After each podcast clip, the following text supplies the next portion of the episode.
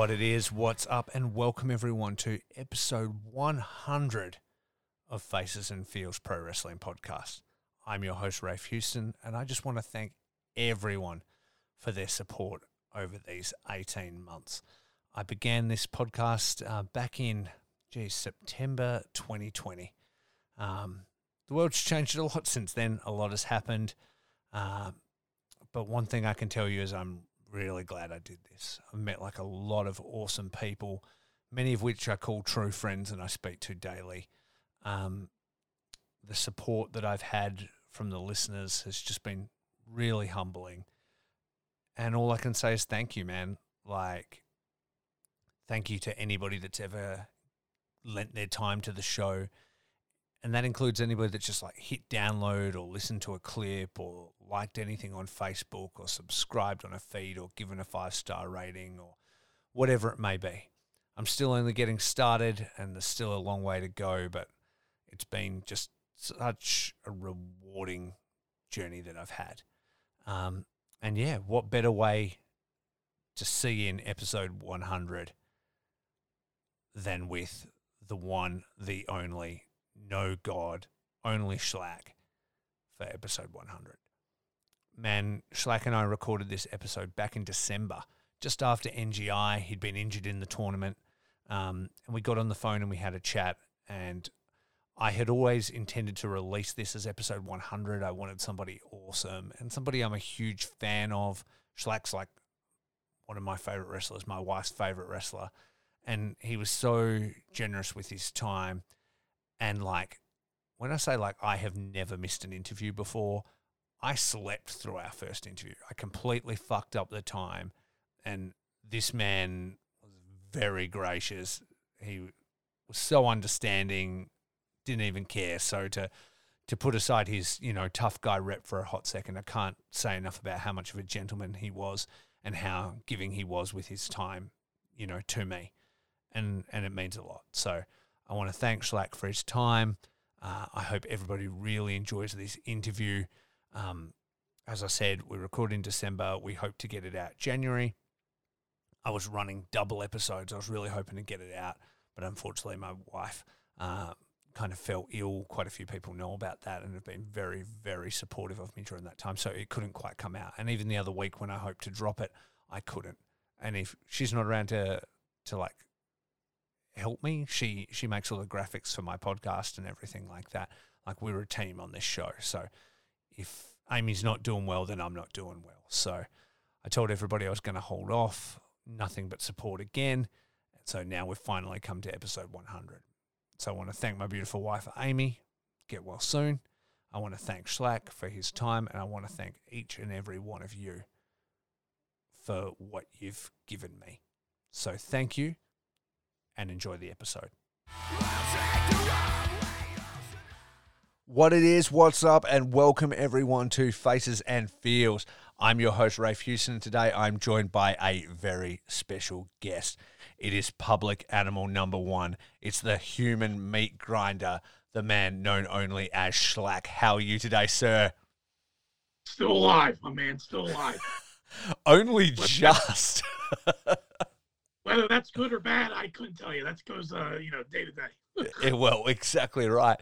Um, but before we jump into anything, I just want to check how you're doing with the injury, man. Uh, obviously, the NGI just happened, and yeah, you sustained quite a nasty gash. I won't lie. I was watching the show. I looked down to like answer my phone or something, and I turned up, and you were bleeding out, and I was like, "What the fuck just happened? Are you all right?" I did like uh, I grabbed a bunch of light tubes and I like uh just ran directly into Kit to like spear him into a gusset plate Mhm. board thing, and I guess I fell on the tubes wrong. You know, you can do that shit thirty times in a row, but law of odds, I guess. You know, Yeah, yeah. thirty first time, you're you know something's gonna go wrong, and got like thirty stitches. I got two real bad cuts on my forearm. Jesus.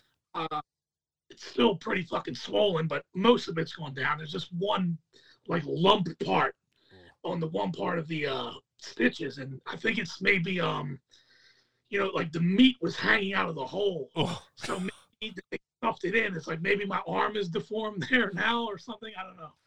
It might it might be something that you can turn into some kind of wrestling gimmick weapon where that part's like harder than the rest or something like that. Right. 30 stitches, man. I once had like, I don't know, seven stitches, and I was like, guys, I don't think I can play again. I think I've got to miss the show. I don't think I can do anything in my life until until they're out. So, have you been uh, have you been waylaid a little bit? You're just chilling out? Yeah, man, just sitting on the couch. Like I said, I can't really do much of fuck all. I can't really because it's on the underbelly of my forearm, so I can't really play guitar because my forearm sits on the guitar. You know what I mean? Yeah, yeah. in my. I'm right-handed. I can't really tattoo because my arm lays on it. So I'm just getting stoned and watching TV. Just chilling out. Yeah, no, I. It's not like I don't. You know, it's not like I don't need that. You know, I, I I'm a constant fucking workaholic. I know it doesn't appear that way, but nonstop, dude. I'm always doing something. So it's kind of good that maybe uh, the gods told me, yo, Schlak, relax a little bit, dude. Yeah, time time to chill out. Like a little bit of forced R and R. It's bad, but it's not career-ending bad. Pump the brakes Right. for a little bit, take stock, and then then jump back in. But um, I don't know. You're supposed to cut stitches out in like ten to fourteen days or something. Yeah, yeah. the doctors in the hospital because it was in Chicago. The doctors were like, "Are you going to go to the hospital and get some of the?" I'm like, "Nah, dude, I'm going to cut these out." They're like, "Yeah, well, I don't even know why we asked." They're like, we knew you were going to do this yourself. This is I'm not going in there wasting my fucking time. yeah. uh, What do I, I've I've always kind of uh, wondered like how that fucking whole scene goes. Like when you come in, like wh- when it happened, right? Like the match is finished, you're out of there. Are you straight to the hospital? You are, right? Like so you you go straight to the hospital. You come in, you're you. You're bleeding everywhere and stuff. Like, are they panic stations at that point? Are they thinking there's been like I don't know uh, an axe murder? What what's going on? I mean, I'm completely calm. You know, this is like I've been in the hospital. I don't know, 40 times. Yeah, you know what I mean? Yeah, yeah. in the emergency room. So it's I'm used to I, I know I've been bleeding, you know, through music and wrestling and because I used to, you know, like punk rock, cut your head with beer bottles and shit. Yeah, yeah. I've been doing that shit since I was like 18 years old. uh, so I, I know how much blood it takes and, and I know when I get to a certain point when I should be nervous. You know what I mean? Mhm. I'm in the hospital standing there and it's just pouring out and I'm not at nervous mode yet. You know what I mean? and I'm in full wrestling gear, my boots, my knee pads. I have glass still stuck all over me from the blood and sweat from the rest of the match. So I'm standing in the fucking lobby, you know, in the uh, emergency room, and everyone comes out looking at me like, "What the fuck just happened to you?" You know, looks like a, a train just ran you. And they usually- are you just like, don't worry about any of this, like the glass Yes, yeah. They're, they're like, they think you've gone through a car windshield. You're like, all of this, don't worry about this. I just need to look at this one thing. Right, right. They'll do. They'll keep you in there for hours. You know, they're like, "Well, you have a little cut over here." I'm like, "Don't worry about that shit over there. This is what I need. Stop bleeding. I'll take care of everything else, man. Yeah. trust me on this." You're like, do you see how many scars are on this body? We've been here before. It's totally fine. Right. They're trying to explain to me, like the, the lady's like, "You don't really want to take a shower or, or get these stitches wet. You should put a bag over." I'm like, "What?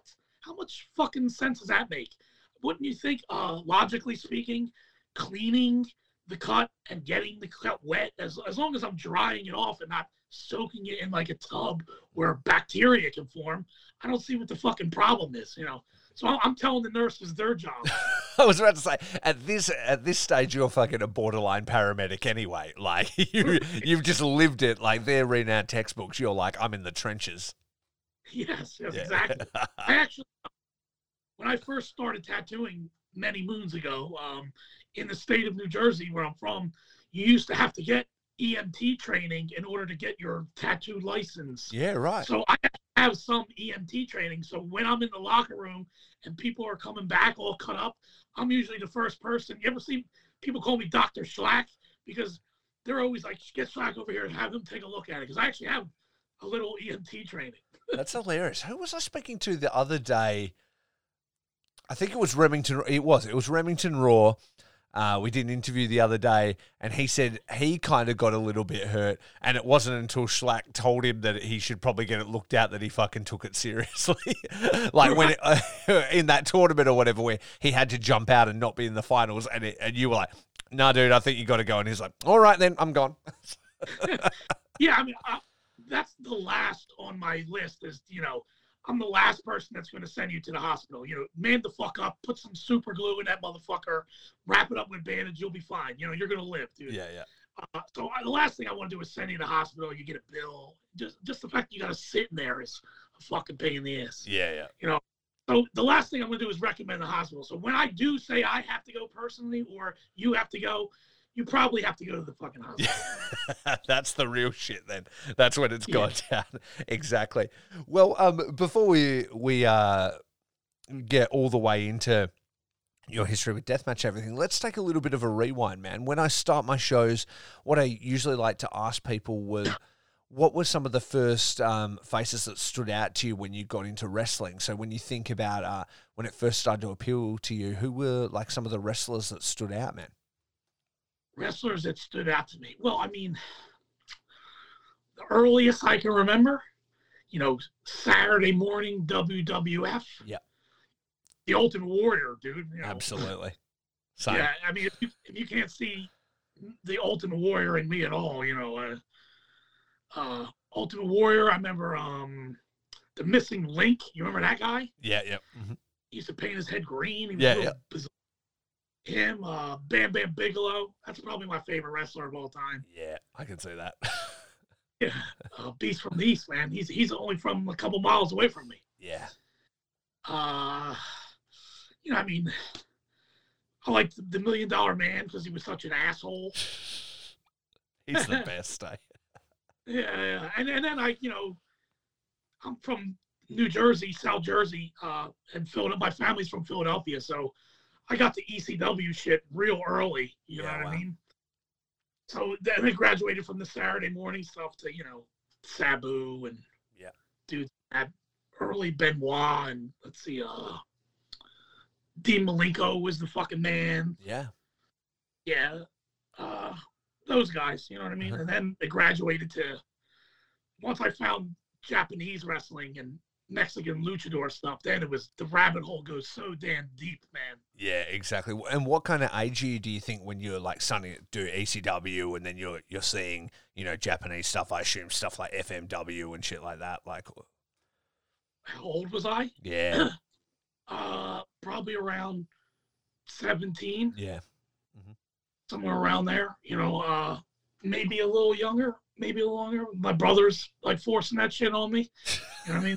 they, they did the same thing with music when when I was a kid. Um, uh, I remember we had a class and you had to bring in a, a song that you liked. You yeah, know yeah. what I mean? Uh-huh. Uh, and I brought in um, a fucking big balls from ACDC. That's and they're playing big balls, and I'm and I'm fucking dying laughing because they're saying balls. You know, I'm, yeah. I'm like I'm like an 11 year old kid, 10 year old kid. Uh-huh. And then I go home and my brother's like, ah, fuck that shit. You need to hear this. And they play me like GG Allin and the mentors at like 10 and 11 years old. They're like, this guy eats his own shit. And I'm like, you know, so I had like a fast forward in life from my brothers because I have three older brothers that are like 10 years older than me. Yeah. So, so like basically where they're at, uh, 10 years ahead, they've got you fucking on that yeah. stuff at like 11, 12. Right, and when you get that poisoning at, at ten years old, then when you grow up as an adult, you get someone like me. Unfortunately, they look back at they look back and they're like, "Yeah, we really did something there." like, yeah, yeah. do they um do they love the wrestling? Like if they if they were into that kind of stuff and getting you into that that little bit more extreme kind of style, are, are they about it now? I mean, my one older brother is, but you know, my two other brothers are not. My one brother's dead. He died of a heroin overdose. Oh, I'm sorry, man. I mean, you know, it is what it is. He was an asshole. Yeah. My uh, brother's also an asshole who's probably due to die of a heroin overdose at some point. I don't know what he's doing, so fuck him. I mean, it's just it is. You know what I mean? Yeah. You know, love the guy, but you know, reality sets in sometimes. Well, they, they, like the, there's a certain point where, and I, I've always kind of looked at it this way. It's like everybody has a path to walk, and that you have every opportunity in life to kind of like walk the right one. And whenever you choose to go that other way, and be it, you know, extreme drug use and crime and things like that, you have chosen your own path. So I never really had any super sympathy for it. It's like I kind of more not speaking to him, but I don't fucking like forgive him or or like look to men fences or anything like that. I'm like, nah, whatever, man. Like, Right. right. do you? If you need a if, if you need a ride to rehab or court, give me a call. If not, leave me the fuck alone. Not even then. I'm like, fucking call me in 20 years when you've got your shit together and like a wife and kids and you're like a normal guy. Until then, fuck off. like, yeah, exactly. Yo, Anyway, I, I fucking completely derailed what you were saying. Sorry. So, yeah. Yeah. Let's So, go back to uh, the motherfucking sheep herders, dude. oh, yeah. Another Australian, a lot of Australian references in here. Hell yeah. Yeah, yeah. Well, I mean, New Zealanders for the sheep herders, but yeah. Exactly right. Now, I, I loved all that stuff. I remember Ultimate Warrior, I think, was probably like the defining moment when I got into wrestling as well. Because in Australia, it was never on TV, right? I I, fir- I first got into it because a kid at school like traded me uh, a WWF magazine for like Oh. a, like a paint texture or whatever. And so, and it had Hulk Hogan and stuff on the front, and I was like, "Oh yeah, cool." I'll just see it. And I remember scrolling through, and in the center was just like a full page Ultimate Warrior, like Jack to the gills, the streamers and the thing. And I was like, what the fuck is this guy? You know, he looked like every superhero I'd ever seen in my life, you know? Like it was it was like unbelievable. And that whole power and paint thing, uh, you know, and then the Legion of Doom and all those guys. Any dudes that were like jack dudes with face paint screaming at me, I was pretty into it. Yeah, I how could you not like those as a kid? They're like superheroes. They look like GI Joe action figures. You know what I mean? Uh, I mean, just alone, just just Ultimate Warrior's entrance alone, when he would, it was like heavy metal riff, ju- ju- ju- and he would sprint to the fucking ring. I remember like sitting on my couch, like jumping on my couch as a little kid, watching him run to the ring, and he was one of the only dudes that were like gorilla pressing people over his head. Yeah. He was like a, a above normal, like hyper human being. You know, that's why I gravitated to him, I guess. Yeah, yeah. Well, when you're a little kid as well, like you're not looking like, I hope the Ultimate Warrior is going to put on a five star, 30 minute fucking classic. You want the Ultimate Warrior to come out at a fucking 100 miles an hour, get in that ring, shake the ropes, gorilla press some dude, and then leave. That's all you want from him. Like, It looks like he's like one notch away from cardiac arrest.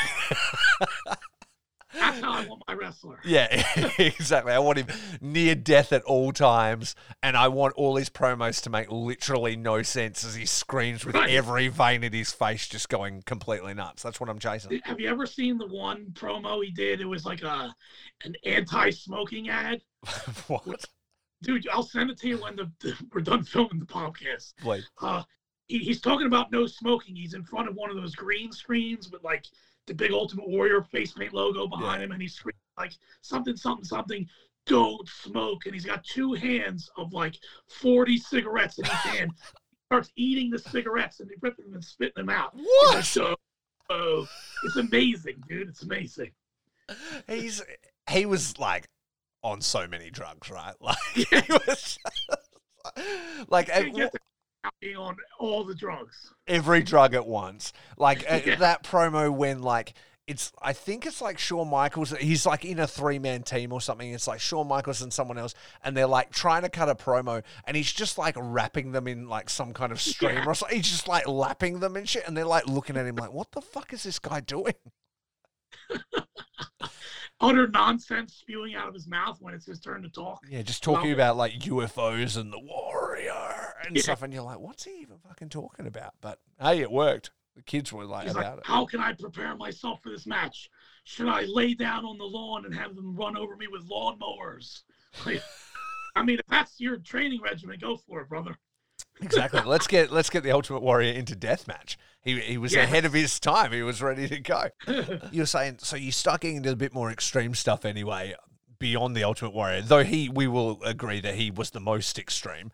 And then after that you downgrade down to like, you know, exploding barbed wire matches and all and all this kind of stuff. Pretty Right, right. tame for like, you know, 16 through 17 years old. yeah, yeah. Um, once you discover Abdul the Butcher and Bruiser Brody, then it's all downhill after that. you know what I mean? yeah, yeah, okay.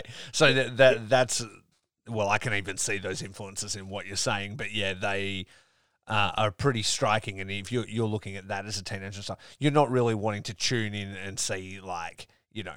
Koko B. Ware and the Ultimate Warrior at that stage. You're, you're wanting to see electrocutions and fork attacks and people like swinging chains Absolutely, and like yeah, I think that that's like where the line of um, punk rock and rock and roll music, you know, Yes. metal, where that line crosses over. I think. I think Abdul the Butcher and Bruiser Brody is the most punk rock fucking thing imaginable. You know what I'm saying? yeah, Two dudes wrestling ring doing some wrestling moves, but majority of it they're stabbing each other. You know what I'm saying? Yeah. And that's fuck. And then, you know, then like I said, my brothers throw a little dose of G.G. Allin and the Mhm. mentors and Anti-Seen in on top of that. You know what I mean? And then it all kind of like culminates together to this weird underground punk rock wrestling universe. You know what I'm saying? yeah, yeah. Just like a mix of all the shit you like, all in one place. Right. It's like fucking dudes fighting and music that's kind of like promotes that, and it's fucking tattoos and it's fucking spitting and alcohol and drugs and just everything fucking all meshed together, and it's badass. Like I didn't know wrestling could be that until I was fucking in my 30s, man. Like I'm not e- I'm not even joking and I don't give like a f- fuck about like oh this guy doesn't really have the credibility because he didn't watch that. I don't give a fuck. So like my my entire life like you know younger years it's WWF and stuff, right? And WWE Right. and that's all I know. WCW goes away, whatever. And even ECW like I knew about it because it came into my world but it was never on TV. Like what I saw, I had to go to video stores and like rent out WrestleMania 9 and shit, like on VHS and then DVDs and stuff. Yeah. The Right. internet wasn't a thing because I'm old as fuck. Uh, and then, like, when, um, and then I get out of it and I go to university and I play in a band for 10 years and I don't really care about John Cena and I, I'm right out of wrestling. Um, and then I, I'm flicking through channels and I see like Randy Orton, like it's was it Seth Rollins like curb stomp Randy Orton through a cinder block or something just as I'm flicking through cable channels and I was like, what the fuck's this? And so I, I like then me and my my wife are like, she's like, oh, I used to like wrestling. We're like, oh, what's this shit? And so then we start watching it again. But then by then, podcasts and stuff exist, right? So then I start to learn about stuff like New Japan and learn about Ring of Honor and all these things. I go to Wrestle Kingdom in Japan because we're going there for holiday. I walk it. I, we're like trying to see extra shows, and I go to the Korakuen Hall thing, and I'm like, "What's going on?" And Zero One's on. A friend's like, "You should go see it. This Australian guy's there." Get handed a flyer for Big Japan. Walk in and see a hundred light tubes death match with Abdullah Kobayashi, and then I'm like, "Oh, this is what I've been looking for my entire fucking life." Right. Is how it felt like. instantly hooked. Then you become a junkie with it, dude. Yes. Well, it's it's shaped everything. So, Yeah. The rabbit the rabbit hole is so deep. Once you start diving in, man, you know then, then you get like lobster matches. You know, in the tank of water. it gets so crazy. Uh, Some of that stuff I look back at, I'm like, uh, were they fucking joking? Like, what was actually going? Piranha matches and stuff, and you're like, this this stuff is crazy. But it like, yeah, it completely reshaped my fandom. Like that match, I was like, oh, I didn't realize it could even be this. And then even seeing stuff like, you know, uh, Casanova's documentary and seeing like the no ring stuff for the first time, and I'm like. What do you mean? I could have been playing shows and dudes could be like fighting in between matches and stuff like like like sets and stuff. That's so fucking cool to me. It's all the stuff I like all in one place. And yeah, it, wasn't until I was fucking yeah in my thirties till I even knew it existed, just because of like the fucking world I live in. You know? Um, yeah, I, I kind of I don't want to not the 30s, but I kind of you know when I was younger loved wrestling. Mm-hmm. Then I discovered you know drugs and guitars and stuff like that. And then mm-hmm. started and beer and pussy and started rock and roll. You know what I mean? Yeah, yeah. Play music. Yeah. Mm-hmm. I caught up in that, and wrestling was always in the background. I always liked it a little bit, you know. And then I started a band uh, because, uh, like I said, uh, all the other bands, most of the time I was the front man. Sometimes, Yep. or I play guitar and do vocals, and I would cut my head like GG Allin and bleed and throw bottles around and be an asshole. And um, then a couple like Philadelphia is huge for these like scum rock bands Mhm. of stuff like that, like Anti-Seen and beer drinking, bleeding, punker bands. Yeah. Real like roughhousery bands. Philadelphia's huge with that. I, I don't know if that has anything to do with Philadelphia being the birth of CZW and Ring of Honor and ECW. I don't know, but there's a big wrestling culture here too. Yeah. So um, uh, there's a couple bands like that, and a buddy of mine, Jay, we were talking, and we want to do a band where we can not get the show shut down for acting like assholes and keep it contained to the stage, but still be assholes. Yeah. So we thought we're both wrestling fans. We're like, let's do completely wrestling and keep it contained to the stage. So that's where band Eat the Turnbuckle came in, Mhm. and and I started. Two of the guys in that band Eat the Turnbuckle are, are retired uh, independent wrestlers. Yeah.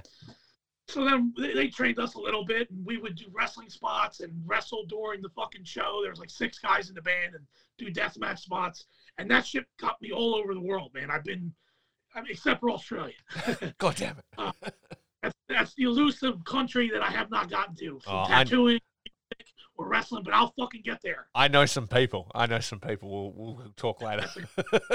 But um, so I it got me all over the world, and like you said, um, I like wrestlers were coming out and watching the shows at the end of the lifespan of the, the Turnbuckle. That went over ten years, man. yeah, well. And uh, we were it was like Eat the Turnbuckle versus the Necro Butcher, Eat the Turnbuckle versus Balls Mahoney, and we would Yes. wrestle those guys while we're playing. That's so sick.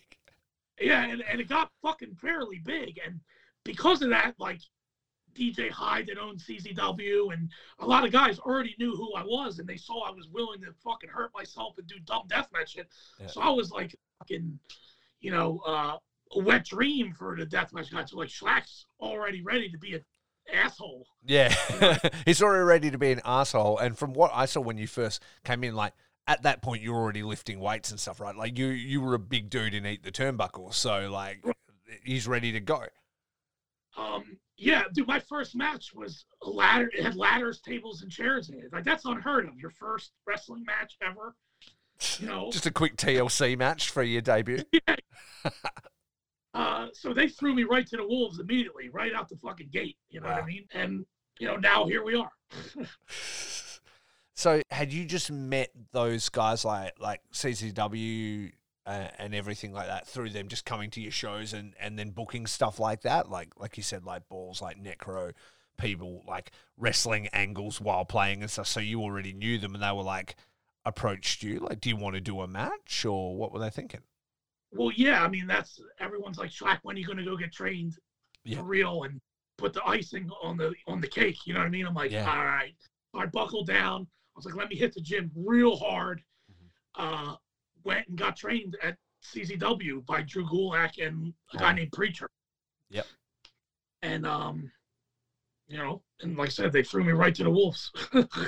Je- Jesus Christ! I mean, talk about Gulak, man. That there's a trainer right there. I'm unfamiliar with Preacher, but that's a dude that you can see where the Schlak Saber Junior kind of uh, part comes into it. If you if you're learning hold for hold with uh, Drew Gulak. Well, I know, um, dude, I know this whole arsenal of like fucking submission holes and stuff from Drew, but it kind of goes against my character, my gimmick. Yeah, yeah, So, but I was told by Drew uh, and Preacher, they were like, "Eh, you don't even barely lock up with anybody. As soon as you lock up, punch him in the face because that's what you would do. yeah. You wouldn't do. I have this whole arsenal of moves that I never use, and I, I slowly am introducing it into my shit, you know, with the human meat grinder gimmick thing. So I'm like using, but you know, it's funny. They wanted me to be like a Cro-Mag from day one. You know what I mean? Yeah, Be the uh, educated Cro-Mag. yeah, yeah. You're like you're like, oh fucking, I've learned all this shit. Let me use it real quick. Right, right, right. Yeah, yeah. I, I have have noticed like you incorporating like some pretty brutal holds and stuff. And when when you're like on people and stuff, being like your size and stuff, it looks pretty brutal when you like envelop somebody like that. You know what I mean? When they're all twisted up. So I can see you like working that in and finding ways to use it quite evilly. Yeah, as long as they make it rough and you know, I, I try and make it look, you know, spot on. And wrestling's fucking real to me, man. It's Yeah. as real as I want. You know, Uh-huh. you ask anybody, you know, I'm I'm safe as can be in the ring, but you know, when you put me in the ring, it, it's you're going to fucking feel it when you walk out of that ring when the when the show's over, dude. You know, uh, you can ask anybody. It- It's I take that shit super fucking serious. You know, super serious, and I don't like to pull punches. I ain't no leg slapper.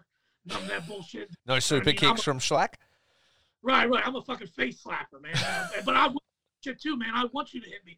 Lay it the fuck in there, man. It's only going to make me react better, and we're going to have a better match. You know, I'm not saying knock me the fuck out, but That, that would be shit. That's Yeah. not a good match if that happens. Right, right. Yeah, yeah. So when you debut in CZW, are you straight into Storm of Entrails straight away? Like they they team you up, or or are you solo at Well, first? Uh, my Dan. Uh, all right, here we go. We'll, go- we'll backtrack a little bit to the Turnbuckle. Mhm. Dan, my partner in Storm Entrails, he's Dan O'Hare. He plays in he he was in a band called Total Fucking Destruction and Brutal Truth. Um, both relatively big bands in like underground metal scene. Mhm. And he's also an audio engineer. Yeah. Well, Dan was recording an Eat the Turnbuckle album. He also recorded another album of a band I was in called Bottomless Pit. But anyway, um, he was recording with and he's like, dude, I just started training because you know, Eat the Turnbuckle is about wrestling. He's like, I just started training. I got so jealous that he's like, I just started training. I was like, all right, I said, I'm going, I'm getting trained. And then I went with Dan to CZW to start, you know, training. I called up immediately the next day. So Dan is actually the catalyst that pushed the first domino over to get me to wrestle. So Dan was the engineer recording Eat the Turnbuckle stuff. So I know Dan through playing music for a long time with my bands, and he was also recording Eat the Turnbuckle stuff. So then when we're in CZW and we're both training, Drew Gulak is he's the trainer. He's like, I'm going to make you guys a tag team, uh, and we're going to call it Storm of Entrails because it's like a faux death metal band Yeah. and you guys both know each other and you both play death metal so there's your thing you know and that's how that came to be It seems to make sense. He, he he hit it right right on the head, right? And are you just guy you guys just coming out? I imagine like I didn't have CZW, but I imagine you guys were just coming out and mincing people immediately, right? yeah it's kind of like uh like the H8 Club like they were trying to build this as the new H8 Club right? Right, like nate and nick exactly. just come out and wreck people and then go in the back that, that's the job right there boy that's yeah, that, that's what's up. In and out. That's what's up. Yeah. Still get paid the same. No thinking just destroying Yeah, yeah, exactly. What, what you do best. Um, did you did you like your time in CZW? Because it, it got shaky towards the end, right? From my, my understanding. Again, I'm talking as a fucking Australian that wasn't watching any of the shit live, but Right. from uh, like my research or, or what I know and have heard and stuff like that, it was like really killing it for a while, and then sort of everything like the wheels starting to fall off a bit.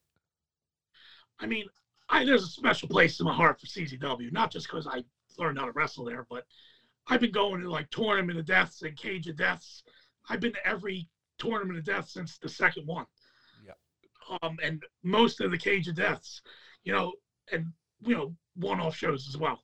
But um, you know, so I I love that stuff forever, man. You know, that's another reason why I knew some of the wrestlers from going to the shows and stuff like that too. Mhm. But um, that's how I would make the bridges and the segues Yeah. with each turnbuckle.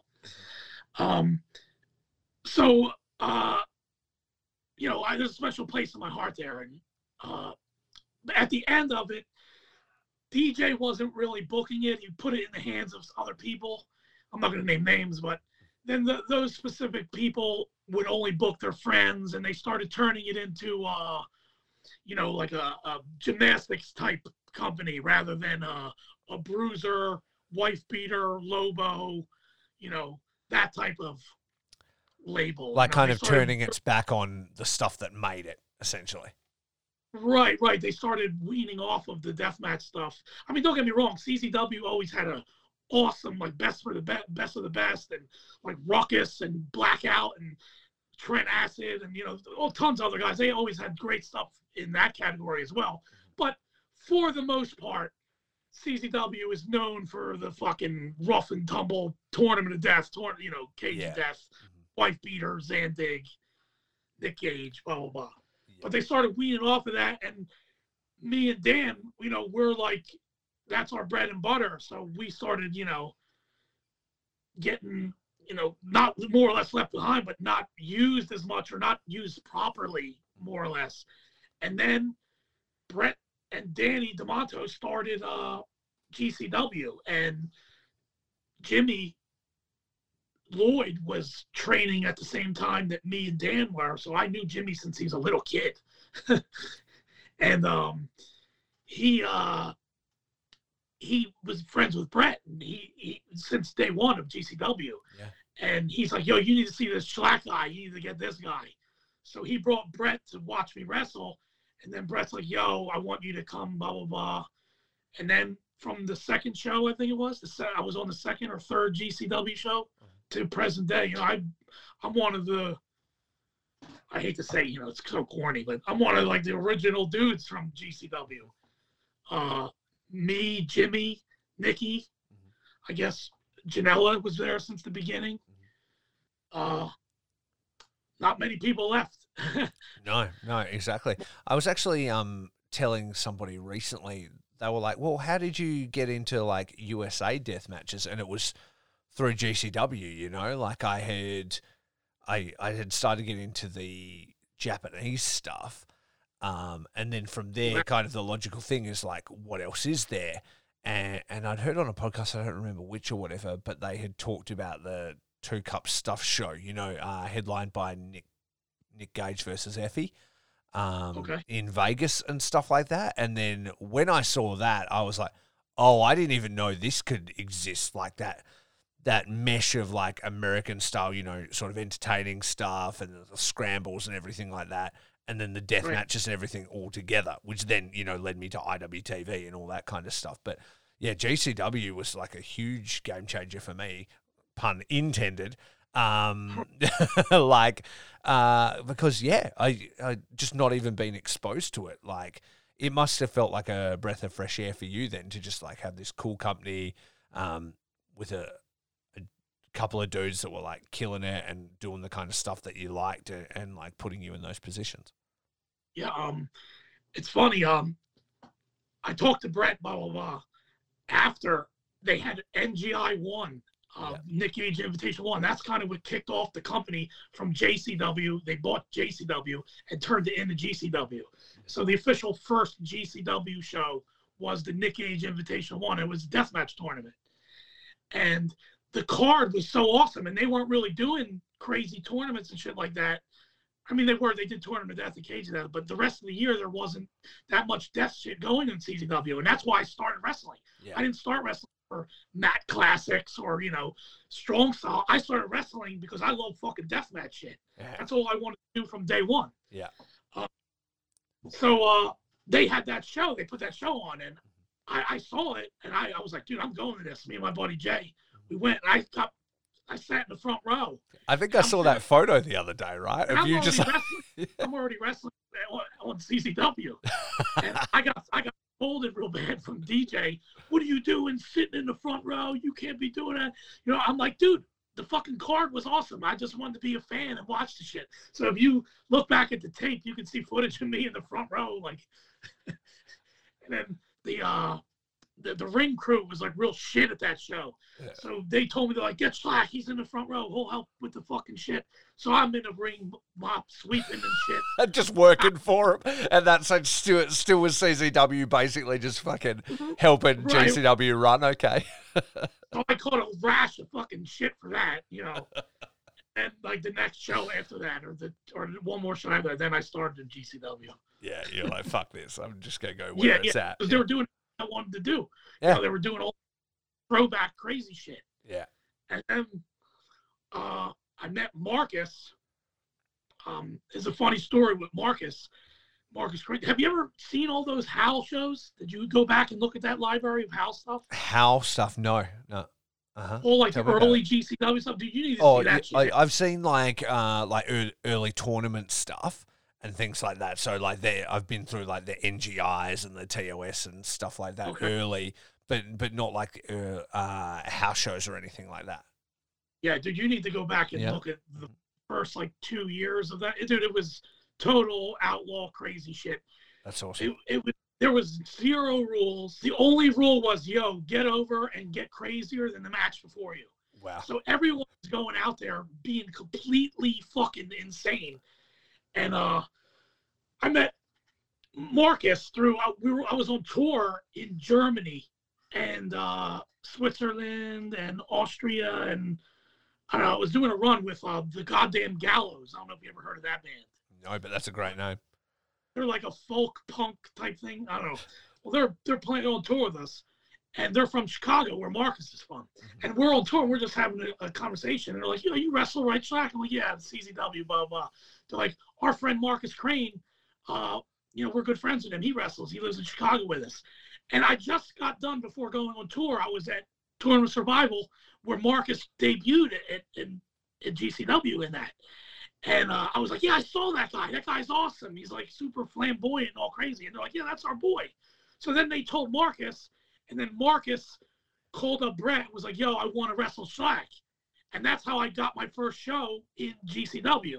Through Wow. that way, through touring with a band in Germany, playing Wacken, the, the festival, talking to those guys, and they called Marcus. So Marcus called Brett, and that's such a crazy, fucking weird, like route to wrestling that I've taken. You know what I mean? It's just who you know, I guess, like anything else. It, it it seems to be who you know is everything. You know what I mean? I'm not a wrestler. Um, I'm just a guy who has a fucking podcast and I speak into my cupboard, you know, on a semi-weekly basis. Uh, and like, I didn't intend to end up, you know, speaking to guys like yourself and even doing interviews, but it just sort of spiraled. You know, it started with um, Deathmatch Down Under over here. Joel Bateman and the crew over there were starting it, and I got very excited about it. He was the first wrestler I ever interviewed, and then it just sort of spiraled out of that, you know. And then I um, met Neil Diamond Cutter. I guess he had, you know, he knew I was friends with Joel and, and kind of reached out to me. And then it's Casanova, and then just like on it goes until now. You know what I mean? Just because everybody's so fucking cool. Like it was like I uh, like uh, and you know, 95% of the wrestlers I've spoken to have all been deathmatch wrestlers just because everybody's so cool and they like all the same kind of shit that I do. So it just kind of flows on from there. Yeah, like you got to get the rub from someone. They're like, yo, you know, this guy Rafe, he's he's cool, dude. Trust me, do his podcast. Like, all right, since you're telling me that, I'll I'll hit the guy. up." That, that's really what it is. You know what I mean? Yeah. Because you're you know you're getting shit thrown at you constantly from every angle. Yeah, yeah, no So- doubt.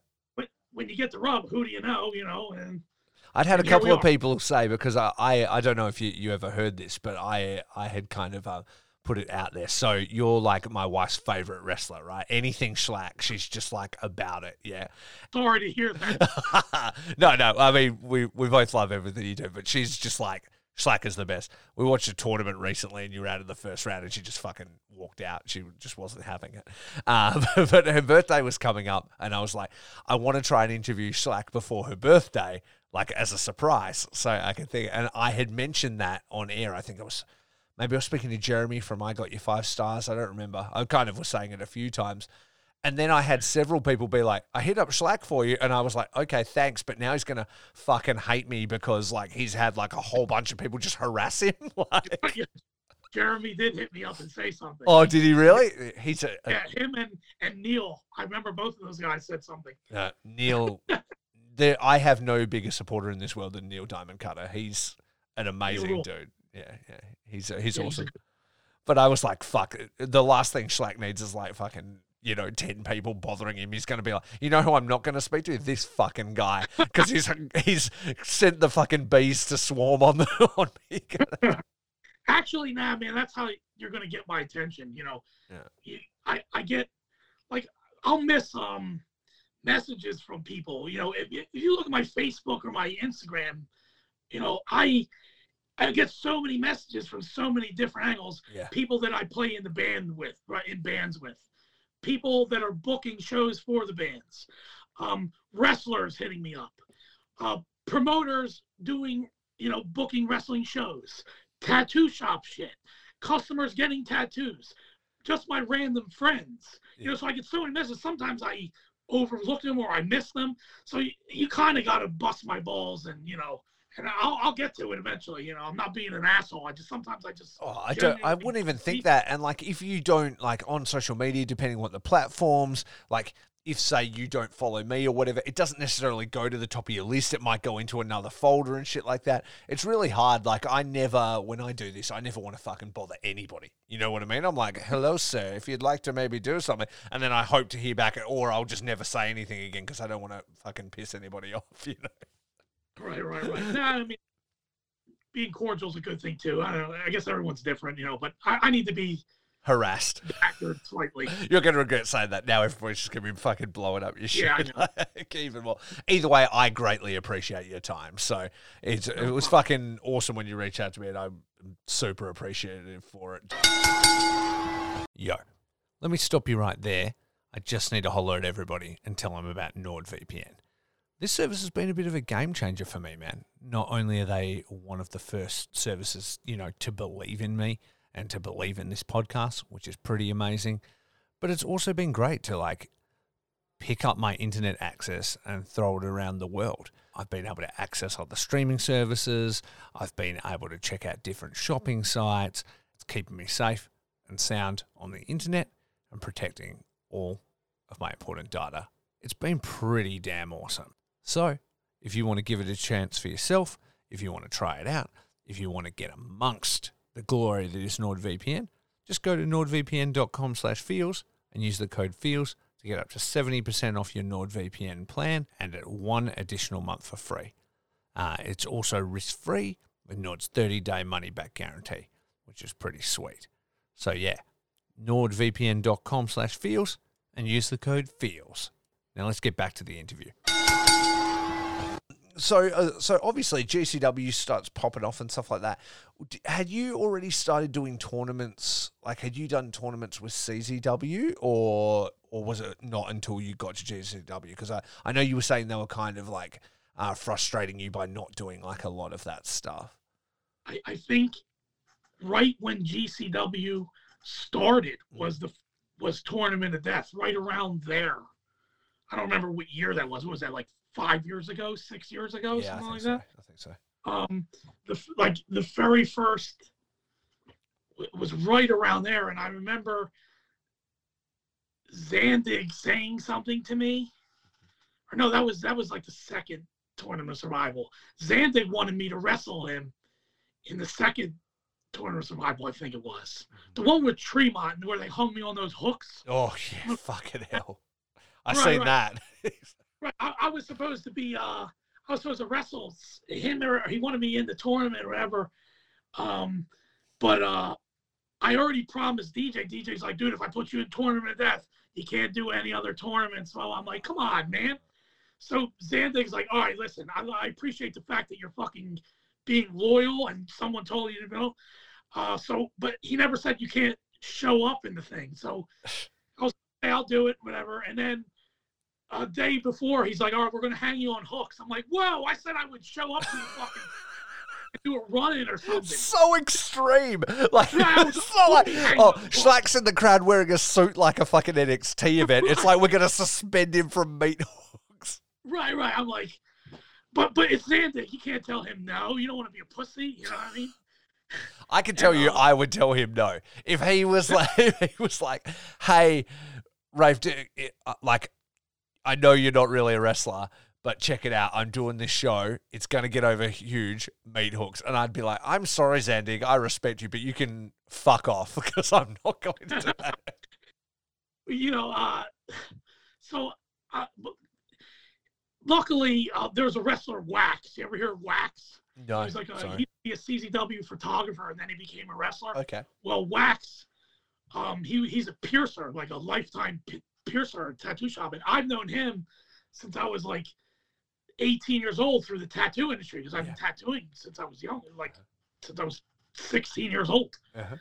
And I knew him through the tattoo industry from piercing, so I would see him at conventions and stuff, and uh, he was the guy that he was like, he's like, listen, I can get Schlak to do the meat hooks because I've known him since he was a fucking kid. So then I'm like, fine, fine, fine. You know, I don't want to tell Zandig no, you know. Because I I've seen that shit at tattoo conventions my whole life, the suspension and stuff. Mhm. I had zero desire to do that at Yeah. all, zero. I'm like, why is anyone doing that? But because it's in the context of a wrestling thing, Yeah. all right, all right, hang me on the fucking hooks. Fucking hell. And and how was that? Because I kind of imagine it would be shit house. Uh, but yeah, it, it does not feel good. Let me tell you that much. It, it you know, your adrenaline's kicking in in the very beginning. I'll tell you what, putting the hooks in your back hurts like a motherfucker. So do they pre-pierce? I guess he what pre-pierce hook kind of scenario. Is that how it goes? Dude, they're like shark hooks Yeah. to like, and he just, no, they just swab it with rubbing alcohol and right through your oh, back. Oh, what they hook just just straight up? No, no, like pilot hole uh, through some kind No. of piercing device. They just they just hook you. Yeah. I Oh. mean, it, I mean, I, he gets like tongs or whatever the fuck they are and pulls the skin together, and then it's just, sh- I mean, they're sharp hooks. Dude. They're for going through shark mouths. Yeah, yeah, You exactly. For like great whites and shit. Jesus. Yeah, yeah, yeah. So then they put the hooks in, and then your adrenaline's kicking in because you just got a huge holes put in you. Yeah. Then they put you on the thing, and then it's not pain; it's a m- lot of pressure. All your weight Yeah. hanging, down, pulling down on that. Wow. and that's what really feels weird. And but dude, I was I was up there the entire match between him and Tremont. I was up there for thirty minutes. Thirty Like that, that's fine. That's fine and all for like five minutes, like they do at a tattoo conventions and shit, but not for thirty minutes. You know, I started getting. I'm like, get me the fuck down from here. And luckily, there was a dude standing under me that snuck beers in, and he handed me a beer. So, have you ever seen a picture? I'm like hanging there on a hook and I'm drinking beer.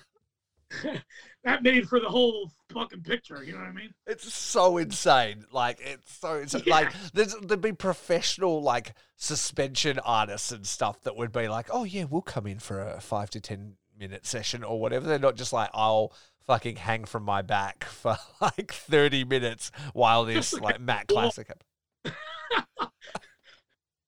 Yeah, you know, uh, oh Jesus. for the power and the glory, my brother. Yeah, exactly. Well, nobody can question your dedication to the art because that's pretty amazing. But there, there's something to be said, like, especially in deathmatch and stuff, there's a lot of that, like, well, I got to do it now. Like, it, it seems like a lot of people just go, oh, I wouldn't normally do this, but it's wrestling, so fuck it.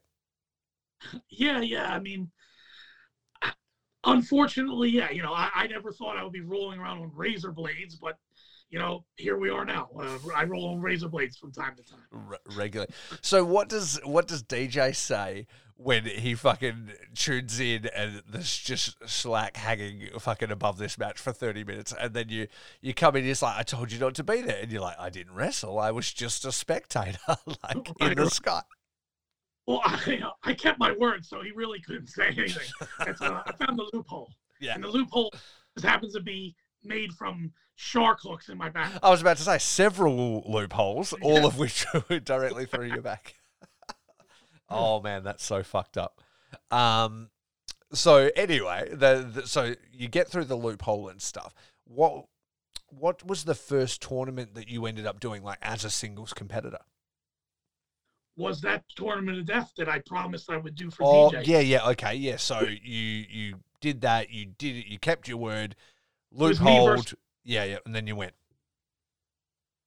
What's up? Uh, so so yeah, you find the loophole, you you appear at tournament of survival, but you don't wrestle in it, and then you're at that next tournament of death.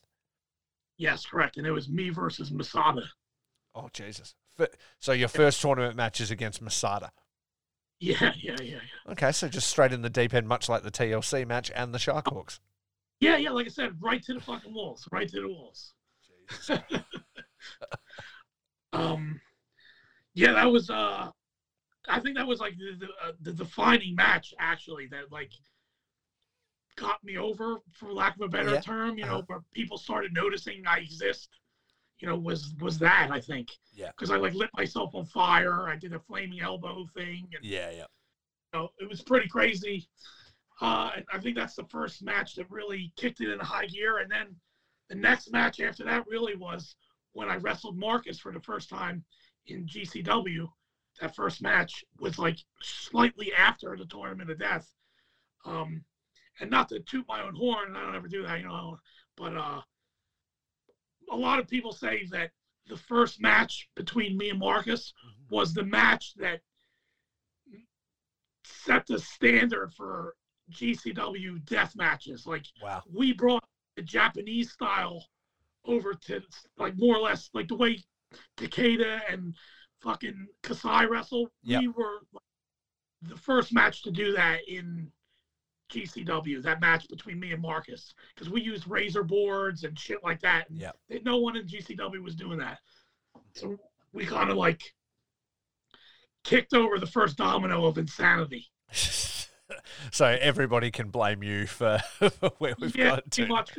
Then after that, it started like every match started getting crazier, crazy shopping carts and full of light tubes. And then they brought the Mexicans in. They br- brought in Miedo and Sco- Scope, and those guys are completely out of their fucking minds. And and the Japanese guys started coming over, and it just all those house shows, man. You need to go back, and if you really wanted, that was something special. You could tell when just in the locker room, and every month, every few weeks, when they would have one of those shows, you could tell that uh, you know, like when I go back and I watch uh, Tournament of Death one and Tournament of two, when they're, you know, hitting white when Mondo hits Uh, Wifebeater with the weed whacker and they jump off the roof, you could see and you could just feel how like monumental those those shows are Yeah.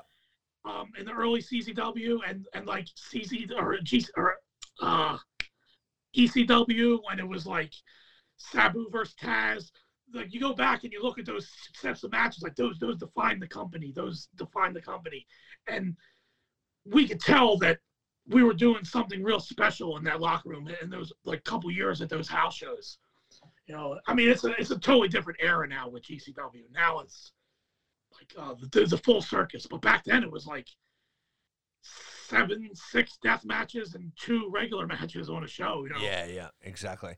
And it, it, I imagine it was kind of like the that sort of us against the world mentality where you were like, we're out to prove something, you know, and everybody was on that same page. Like you said, crazier, outdo the match before you, go, go, go kind of fight. correct, correct, and I think that's you know we hit a a, a cap. You know what I mean? Like how much more can you do? Janela and fucking Zayn, they just went off the roof again. Yeah. you know how many razor boards in a match can you use you know how crazy can you get uh, so i guess in order to keep the longevity of the company you know they had to back off slightly and now you have the current product of gcw now which i like too because i like all kinds of wrestling i'm Yeah. you know as much as i love deathmatch wrestling and that's the the style i choose to represent myself just as much as i love death metal and, and extreme music like grindcore that's the music I choose to represent, to represent myself. I also like easy listening, motherfucker, and I, you know, I like technical mat wrestling too. Mhm. You know, Absolutely. Cover.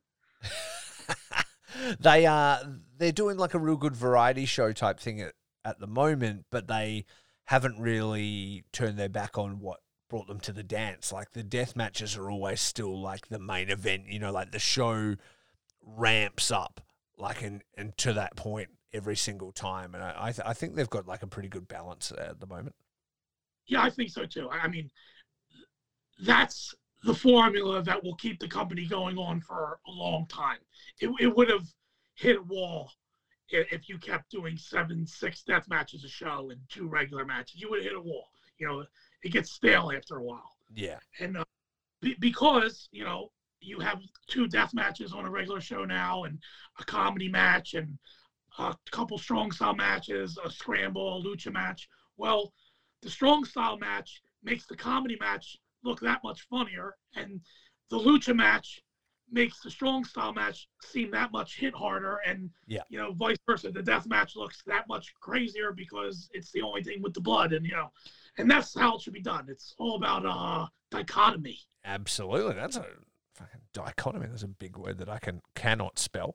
Um, my my friend Joel Bateman from Deathmatch Down Under, uh, like talked about their shows, and he was like flavors of ice cream. You know what I mean? He's he's like it's like you get your vanilla to start, and then there's a bit of strawberry, and then we get the chocolate, and then you know, and going on from there. And I I think that's like the way to see it done. nobody wants to watch seven comedy matches in a row or No. or seven eight death match i mean there's some people i guess but Oh, yeah. the majority of people like like a variety. Variety is the spice of life. You know what I'm saying? Mm-hmm. Uh, I, I don't want to see seven death metal bands in a row. I want to or five death metal bands in a row. I want to see a punk band, a thrash metal band, a death metal band, and a hardcore band, and then a grindcore band. You know, it makes you appreciate every style. Yeah, I don't and, know. and like like you said, I th- I think you said it best when you're like the comedy uh like match makes the hard hitting match seem harder, and then the lucha match makes the death match seem more brutal, and blah blah blah. Like you know, it Right. makes it matches uh, where you can be desensitized if it's o- always just the same. Correct, correct. Yeah, exactly. Which is how uh, in in like the kind of deathmatch tournaments I tend to like the most are usually the ones with like the different stipulations where each match is sort of separated. You know what I mean? So they're all different. Whereas if they're all just like the same stipulation or just all light tubes, then by the end you're like, I have seen all the things with the light tubes. Whereas if you, Yeah. know you got boards over here and then this is doing something or whatever, it, it kind of keeps you guessing and changes it up. It, it gets monotonous after a while, and and you know, everyone else. By the time you get to the final match, if everyone's been doing light tube spots, by the time you get to the final match, you have no spots left, so there's nothing to wow the crowd over with because they already saw everything. Yeah. You know, but if you only have thumbtacks in this one match, they're going to do something that the last match isn't going to do that only has light tubes or whatever. Yeah, yeah, exactly. Keep it mixed up. But yeah, I was going to ask you. Um, so the first time I ever saw you wrestle, or at least the the one that stands out to me was, I believe it was the tournament survival, and Alex is there, and they're like, "What's going to happen?" And then Schlak stands up at the merch table and drinks two goddamn beers at the same goddamn time and enters the match like on the fly. is that is that how it went down? Like they were like, "Who who's going?" And you just like jumped in.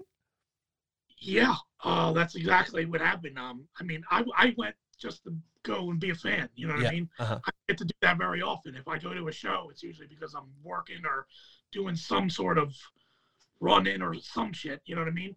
So I don't ever get to sit and relax. So I came, I brought merch, set up because you know you got a bunch of people there and why Yeah. not make a buck too? Yeah. So I've been sitting at the merch stand. You know, I'm like fucking 10, 12 beers deep. I've been getting gassed up, hanging out with people and screaming and hollering like a fan, like an asshole at the ring and stuff like that.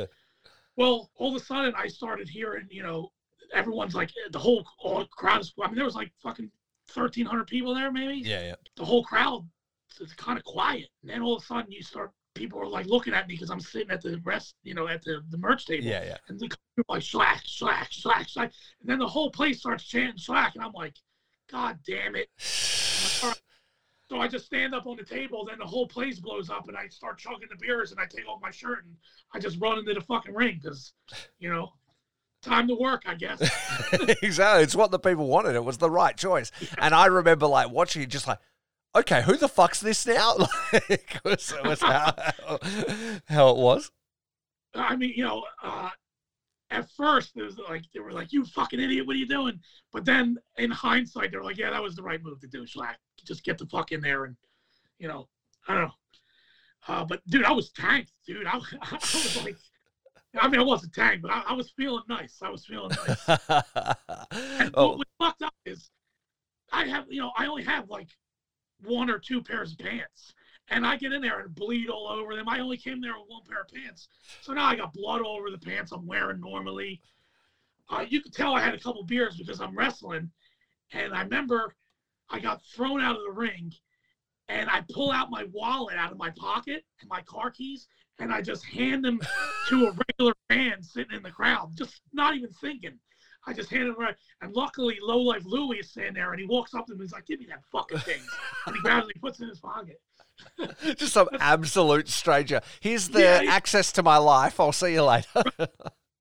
Just total, you know, you get in the fucking zone and keys and my car doesn't matter and my bills don't matter. The only thing that matters is eliminating this fucking guy standing in front of me with wrestling moves. yeah, yeah, exactly. Well, yeah, it, it was killer, man. It was a, a great moment, and I think probably one that like stands out forever. So, like, you can't really go wrong with that. It's proven in history to be the right call. Um, how was it? How was it going in Japan, dude? So Japan's somewhere that's like um really close to my heart. Me and the wife have been like, geez, five years in a row before the pandemic kind of ruined everything. You know, like I said, Big Japan, freedoms, New Japan, all that kind of stuff. Did you like love that trip? Like, I don't think I've ever, met anybody that hasn't liked Japan. Yeah, the few I've been there a couple times. Uh, the, the I mean, every time I go, it's absolutely amazing. They treat you like a fucking sultan. You know what I mean? They they really respect deathmatch wrestling. Like I feel like they're the deathmatch guys are like elevated. Mhm. You know, they're they're you know um, over regular wrestlers. To me, that's how I feel. But uh, they take it really fucking seriously there, and every night people are like taking you out for steak dinners and lobster dinners and shit. and It's it's crazy. The wrestling's amazing. You know, everyone there is top notch. This you know, Tokyo, Japan, uh, just the city i- itself is 10 years above anything we got over here. I mean, the toilets have sounds so no one hears you shit. You know, it makes like a wave sound. Yeah, That's just crazy. some nice running water. Yeah, yeah, right, right. Uh, here we don't have that. You you have to hear the person shit. next to you. That's how you know we've we've reached the the peak of human uh, evolution. The man that was like, you know what it'd be awesome? yeah, it's crazy, but uh, yeah, I love it, man. Japan's awesome.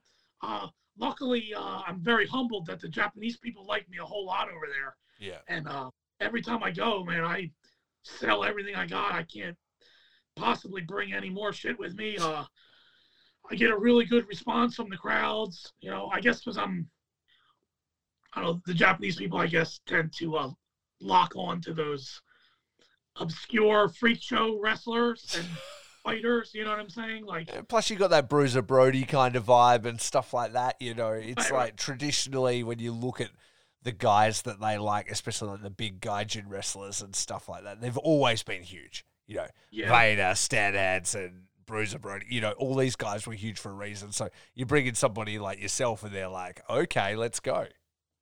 Uh, and I got a lot, you know, I'm covered in tattoos. You don't see that very often there. No, they, they always were very interested, like in my tattoos, and I obviously don't have as many as you. You know, hand and sleeve, and you know, and up here or whatever.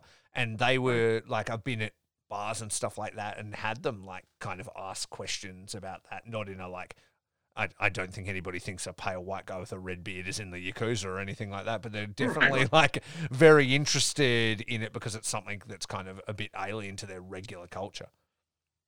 Yeah, um, I, I think the, the the bridge is just starting to open with regular, normal ci- civilians getting tattooed and getting heavy coverage. You know what I mean? Yeah. I, I think that's just starting to happen because, you know, the yakuza it was a, had a bad stigma to it. I guess. Yeah. Um. You know, so I. I don't know. I guess because I'm covered in tattoos, and you know, I, I go to the gym, and I you know I, I look. I mean, literally, I'll be walking down the street, and because every time I'm there, it's hot. I've never been there when it's like cold. That's the only And- time we go. We always go winter. So we go like January or whatever, and it's like cold as, and you walk around and you drink a strong or a beer on the street and just walk forever, and it's the best. Right. Um. So I'll be walking around with like you know barely anything on uh, as a top, Yeah. and people cars will stop in the middle of the street and look at me, and they point at me like clap. I'm like, oh, that's weird. um. but uh, I, you know, I do appreciate. Um, I, I, I did, notice when in Japan, like when someone is like a, there, there's a lot of businessmen like loaded, drunk, just Loaded. sleeping on the sidewalk Yeah. in like a in a suit, I just love it. asleep when they get up and start walking and go home. That's crazy to me. You ever uh, follow that Instagram page, Shibuya Meltdown? No, but please send it to me. I, I will. I will send you the link because it's a an Instagram page based solely on that. Just people Oh, like passed out in the streets of Japan, like in medium strips, on shelves in trains, like under things, like in just the most random fucking places. Because in Japan, like I think it's a, a thing, as best to my understanding, that like there's kind of a bit of dishonor going home early from work and stuff like that. So like Okay. salary men, like businessmen like you're talking about, are like they want their families and stuff think they're out burning the midnight oil and stuff. So they just stay out in the city. You know what I mean? so they'll leave the office, they'll just hit the karaoke bars or whatever, and they'll do whatever. They just get wasted and then they just, yeah, get up at some point in the morning and go and sort themselves out and go back to work again. Um, you, you ever follow the page? Look at that Russian. No, now you're gonna have to send that to me. page on Instagram called "Look at That Russian." It's nothing but pictures of shit hammered Russians like driving in a pickup truck with a, like a, a brown bear in the passenger. Crazy, absurd shit that you would only see in Russia. Um, but but to backtrack to Japan, we're, we're we're off the rails now. The- to backtrack to Japan, I um, I, I last time I was there, I'm in the subway and there was a cop berating like he didn't arrest the person. The person was drunk and vomiting and acting surly and completely, you know, disorderly in public. And they didn't arrest them or baton him and beat the shit out of him like they would do here in the United States. The cop was just screaming and hollering at him and saying that you dishonored the subway yeah, and stuff like that. And the guy's crying. The guy's like crying, like you the dishonored shame. the subway. You did you for shame. For shame. I'm like, wow, they really take the subway really fucking serious. They, they- they fucking do, man.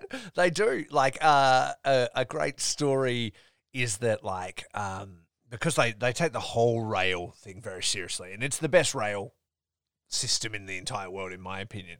But I Yeah. remember re- reading this story. There's this one um, there's this one station. It's like right out. It's kind of like a regional station, and there's only one person that uses it.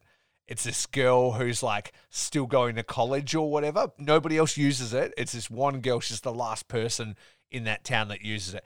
And they're going to close the railway, but not until she graduates. Like college and stuff. So it still runs. And then, like, one day, I guess it was late or something like that. And then the whole rail thing, like, the, the boss of the rail and stuff had to, like, put out, like, a public apology of dishonor because he'd, like, let her down they were like, we, "We're so sorry. She was late for school and stuff, and it's on us."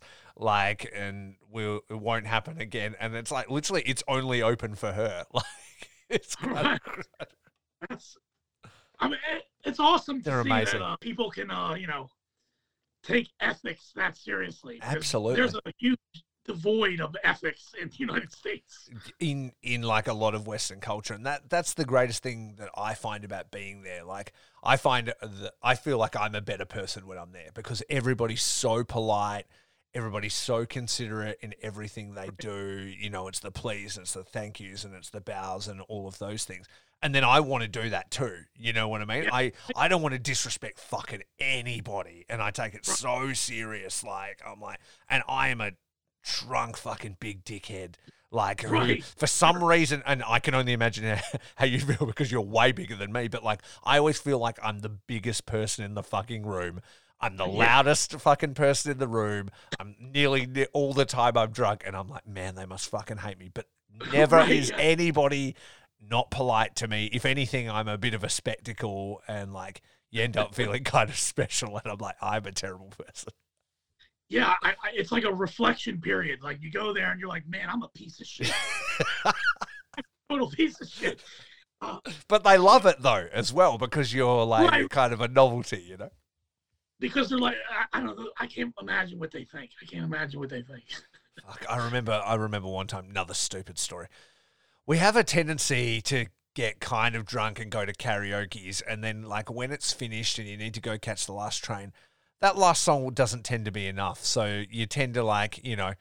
You'll put a song on the phone and it's on loudspeaker and you're all like in a group and you're like singing loudly as you go through the the subway or wherever it was. And I remember this one time, like just like catching a look from like, you know, one of the security guys and it's kind of like a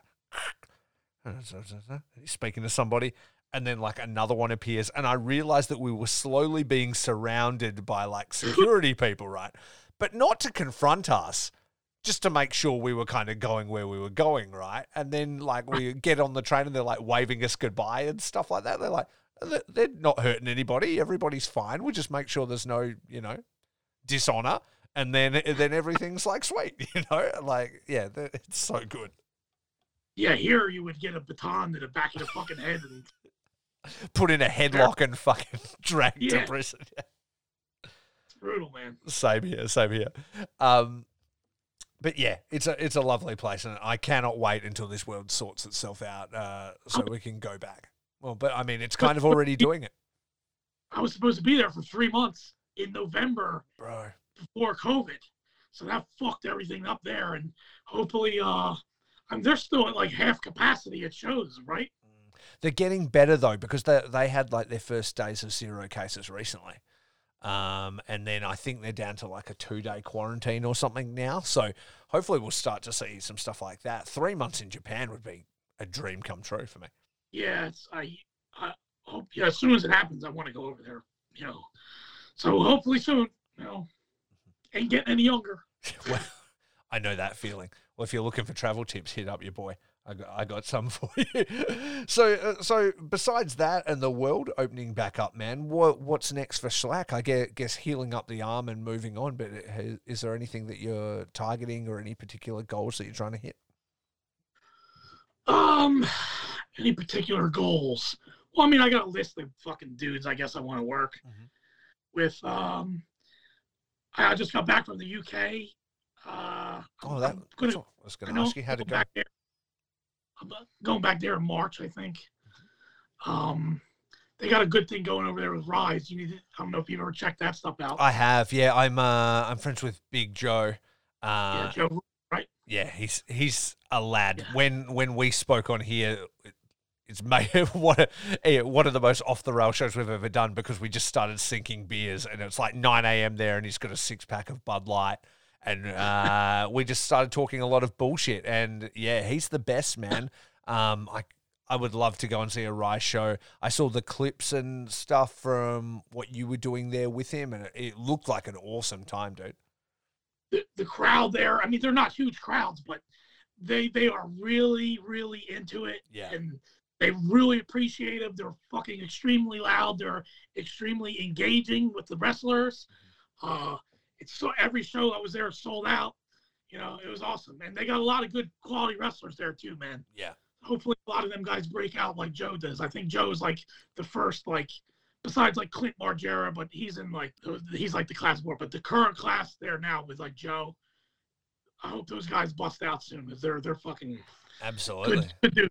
Big drinkers, boy, big drinkers. yeah, no, he knows how to do it. That is for yeah. damn sure. He um is going to be at ICW No Holds Barred pretty soon, which is pretty exciting. Yes, yes, they've been trying to get him over to the states for a while, but uh, everything kept getting fucked up. But finally, Joe's the man. He'll do real good. Yeah. He's already well received here already because he did that tournament of death here. Yeah, and he did some shit with the Juggalos. He did. Uh, I know he was like a bouncer for like insane clown posse or something. Was he really? He that didn't come up. I'm surprised we didn't touch yeah, on yeah. that. That's how he got on the show there. Yeah. Uh, it was an interesting guy. Yeah, no, he, he really is. He was telling me all about the camps and stuff like that. He he's so funny, man. Uh, if yeah. anybody hasn't checked out Big Fucking Joe, check him out online because he's he's awesome. And yeah, I, I don't know whether it's up yet because Rise isn't on IWTV, but I know they put stuff up on YouTube. So I don't know how long it'll be before your match gets up there, but I would I would like to see that for sure. You know how uh, they were telling me uh, I never even questioned it, but it came up when I was over there about you know Joe wrestles in his underwear. Yeah. With with no knee pads or anything. Uh-huh. You know, we were talking about it, and well, I didn't know the story, but um, apparently there was like a show like a couple years ago where Joe used to wear pants. Yeah. And there was a thing where they made him take his pants off and he had to wrestle. Well, he just kept doing it. So now no one has any idea why, unless you've been following it that long, which majority of people have not.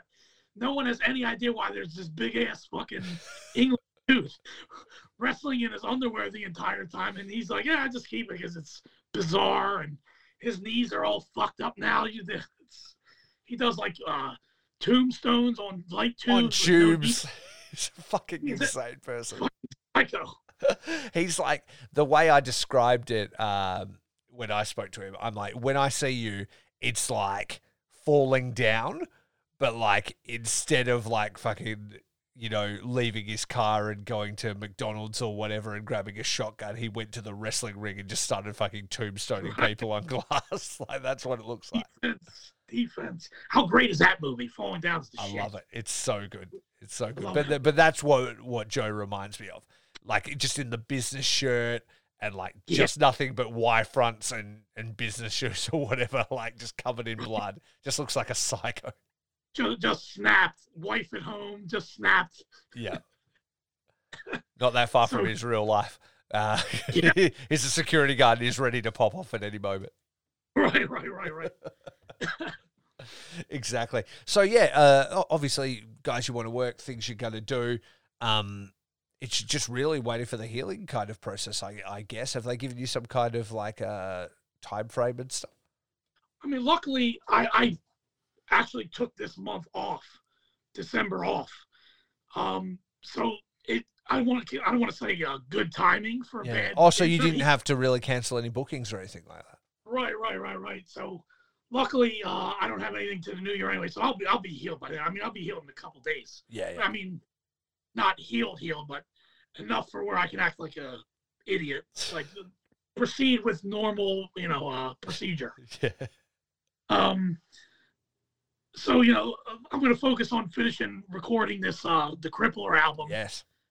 Which is we just were in the middle. We got like vocals to do on a couple songs, and then just guitar leads and accents like pick slides and shit, and then mix it down. And we're gonna start playing out some shows.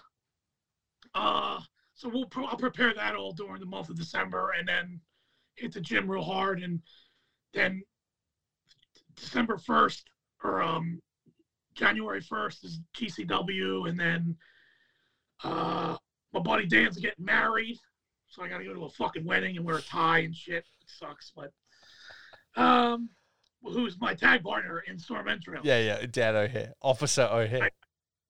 It, it's the same day as um ICW with Joe in it. So I was supposed to be on that show, but uh, I would be a real piece of shit if I didn't go to the guy. He's my old roommate. I play in a band with him, and he's my tag team partner. I'd be a real piece of shit if I didn't go to his wedding. Did he consider what ICW was doing though before he booked the wedding? I'm just saying, who's in the wrong first? no, I, I don't think he do this. He booked this like five months ago. Yeah, yeah, exactly. Well, I'm sure his wife booked it. He didn't book it. he book shit. but um, then after that, there's XPW is their their second show in LA. Wow. Uh, it, it's the death match tournament for the death match belt. Mm-hmm. Um, a couple other things lined up. I don't know. There's trying to think. You look at my calendar in my head, but I get hit in the head a lot, so it's kind of hard to uh, imagine things without looking at them these days. Well, absolutely. Well, I, I can't uh, I can't criticize you too much. Uh, with as much fucking trouble as I had trying to organize our times for this, uh, we, we can, nobody can be throwing stones when they live in glass houses over here. Right, right. exactly. But man, I really want to thank you for your time, dude. It's been so fun talking to you. Um, it's been been like a real uh, bucket list one for me. A big fan. Uh, tell the people where to find all your shit online, and and also where to find the Crippler because I did get a sneak peek of that track and it was sounding heavy as fuck.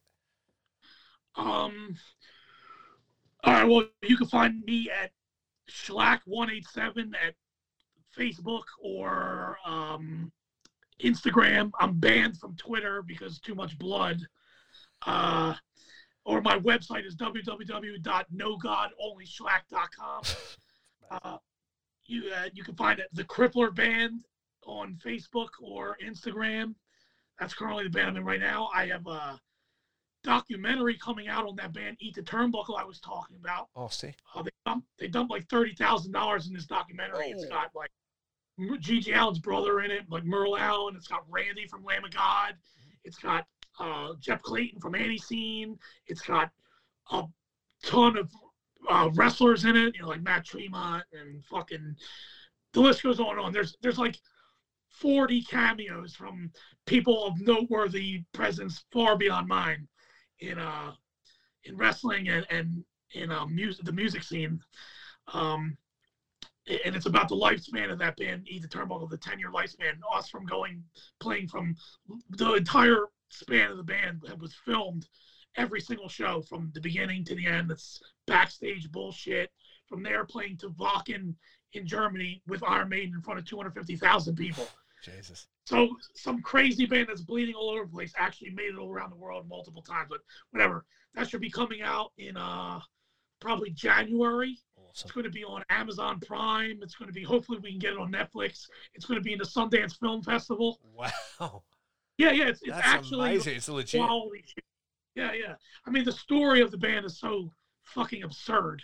Yeah. You know that even if you don't like wrestling or metal, just the fact that you know the story of it is is actually kind of heartwarming. Actually, it's, it's bizarre. Oh, like well- the, the little engine that could. Yeah, yeah, exactly. and uh, I mean, like you said, it was just friends like putting together everything they wanted to do and finding a way to be assholes on stage and then getting to do it all around the world. Right, right. Like an impossible, almost an impossible feat that the planets had to align Yeah. to get to that point of playing with Iron Maiden in front of 250,000 people across the season. Just a, a series of events that are, you know, once in a lifetime. You know, that would never ever happen except for unless it's who you know, like we said in the beginning. Uh, well, that documentary is called "Stabbed in the Face." That comes Fa- January. family friendly title for Netflix. Yep. Okay. All right. The, the new Crippler album probably will come out in January too. Uh, that album is called "I'm Just Gonna Let Myself In." Uh, like I said, XPW return show, GCW in January, uh, New Year's rather. Uh, a couple other shows you can just look on my Instagram or my Facebook, blabbing, saying some dumb bullshit. Uh, that's about it. and we can find him everywhere basically because it sounds like you can have a pretty busy new year. Yes, sir. That's it, man. Thanks so much for your time. It's been killer talking to you. Just shooting the shit has been fucking awesome. Uh, so everybody out there, follow all Schlak shit. Check out the Crippler. Check out Stabbed in the Face, uh, the documentary in January. That's going to be sick. And uh, so for Schlak and for Face and Feels, remember it's all about peace, love, and fucking deathmatch wrestling.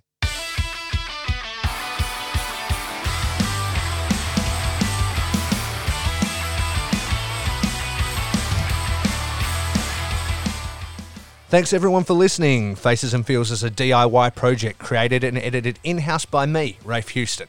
You can show your support by following us on Instagram at Faces Twitter at Faces Feelscast, and Facebook at Faces Feelscast. Or send us an email with topic suggestions or feedback to facesandfeels at gmail.com.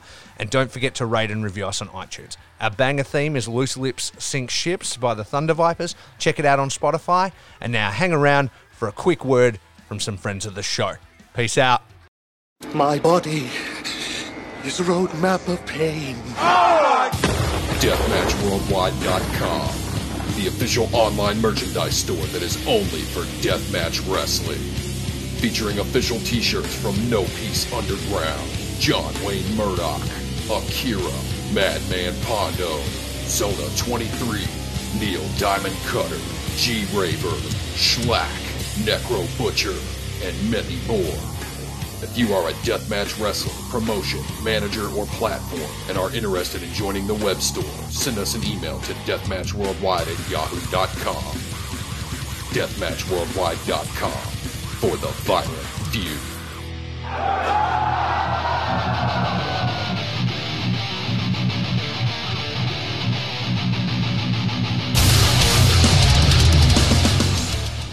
Vinyls and Violence, a brand celebrating a love of music and deathmatch wrestling. Follow on Instagram at Vinyls and Violence. Follow on Twitter at Legalized Ranch, and that's Ranch with two H's. And buy the shirts from deathmatchworldwide.com. Vinyls and Violence. I'm pretty sure it's like some weirdo shit like Pokemon or something.